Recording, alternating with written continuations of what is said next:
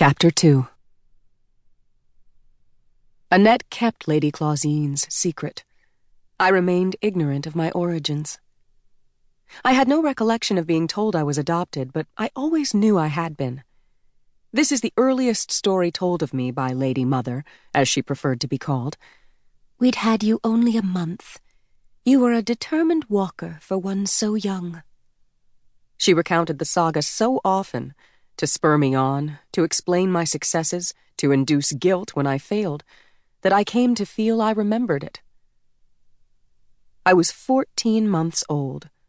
Lord Tove, not Lord Father, had been waiting on the king ever since the border war had stopped for winter. When he was free to travel, Father came home, and of course I had to meet him.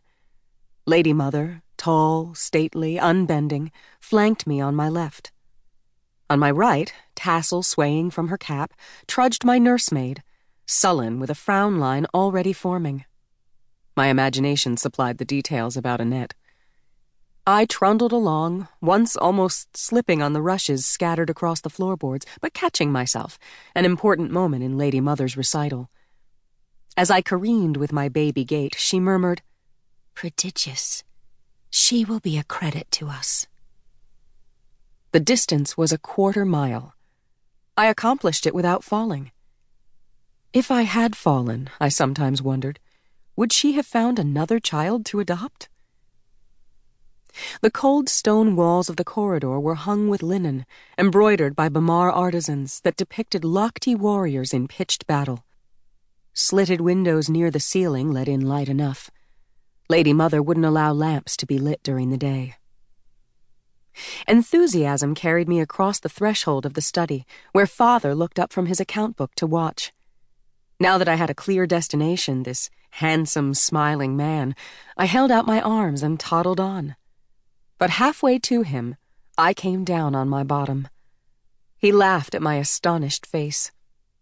After a moment, Lady Mother laughed too.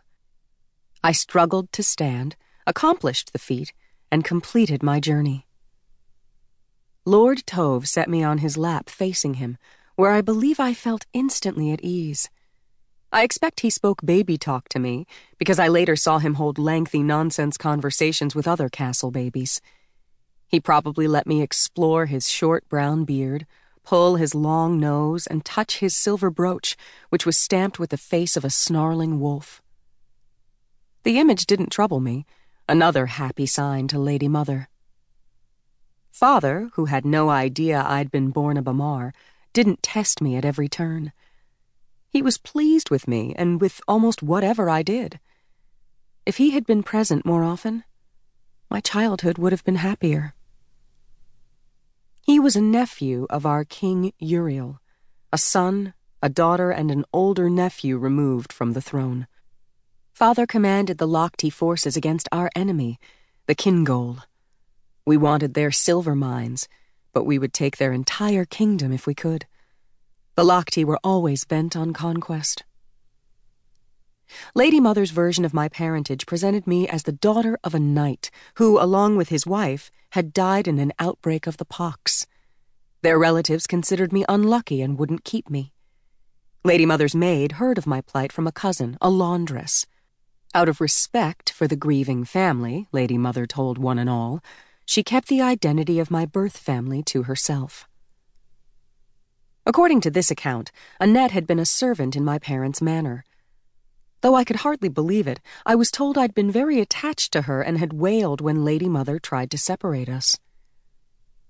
Often, when I disappointed Lady Mother, I pictured my dead parents.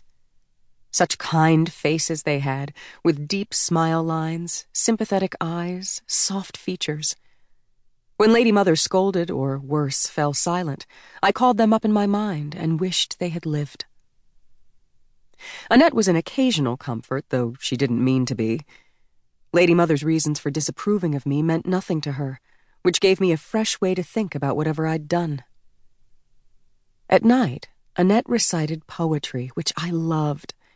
If she'd known I was awake, she probably would have been silent. My memory, especially for poems, was excellent. One poem seemed to be a favorite. She'd sit in the window alcove and say it in a voice that surprised me with its sweetness.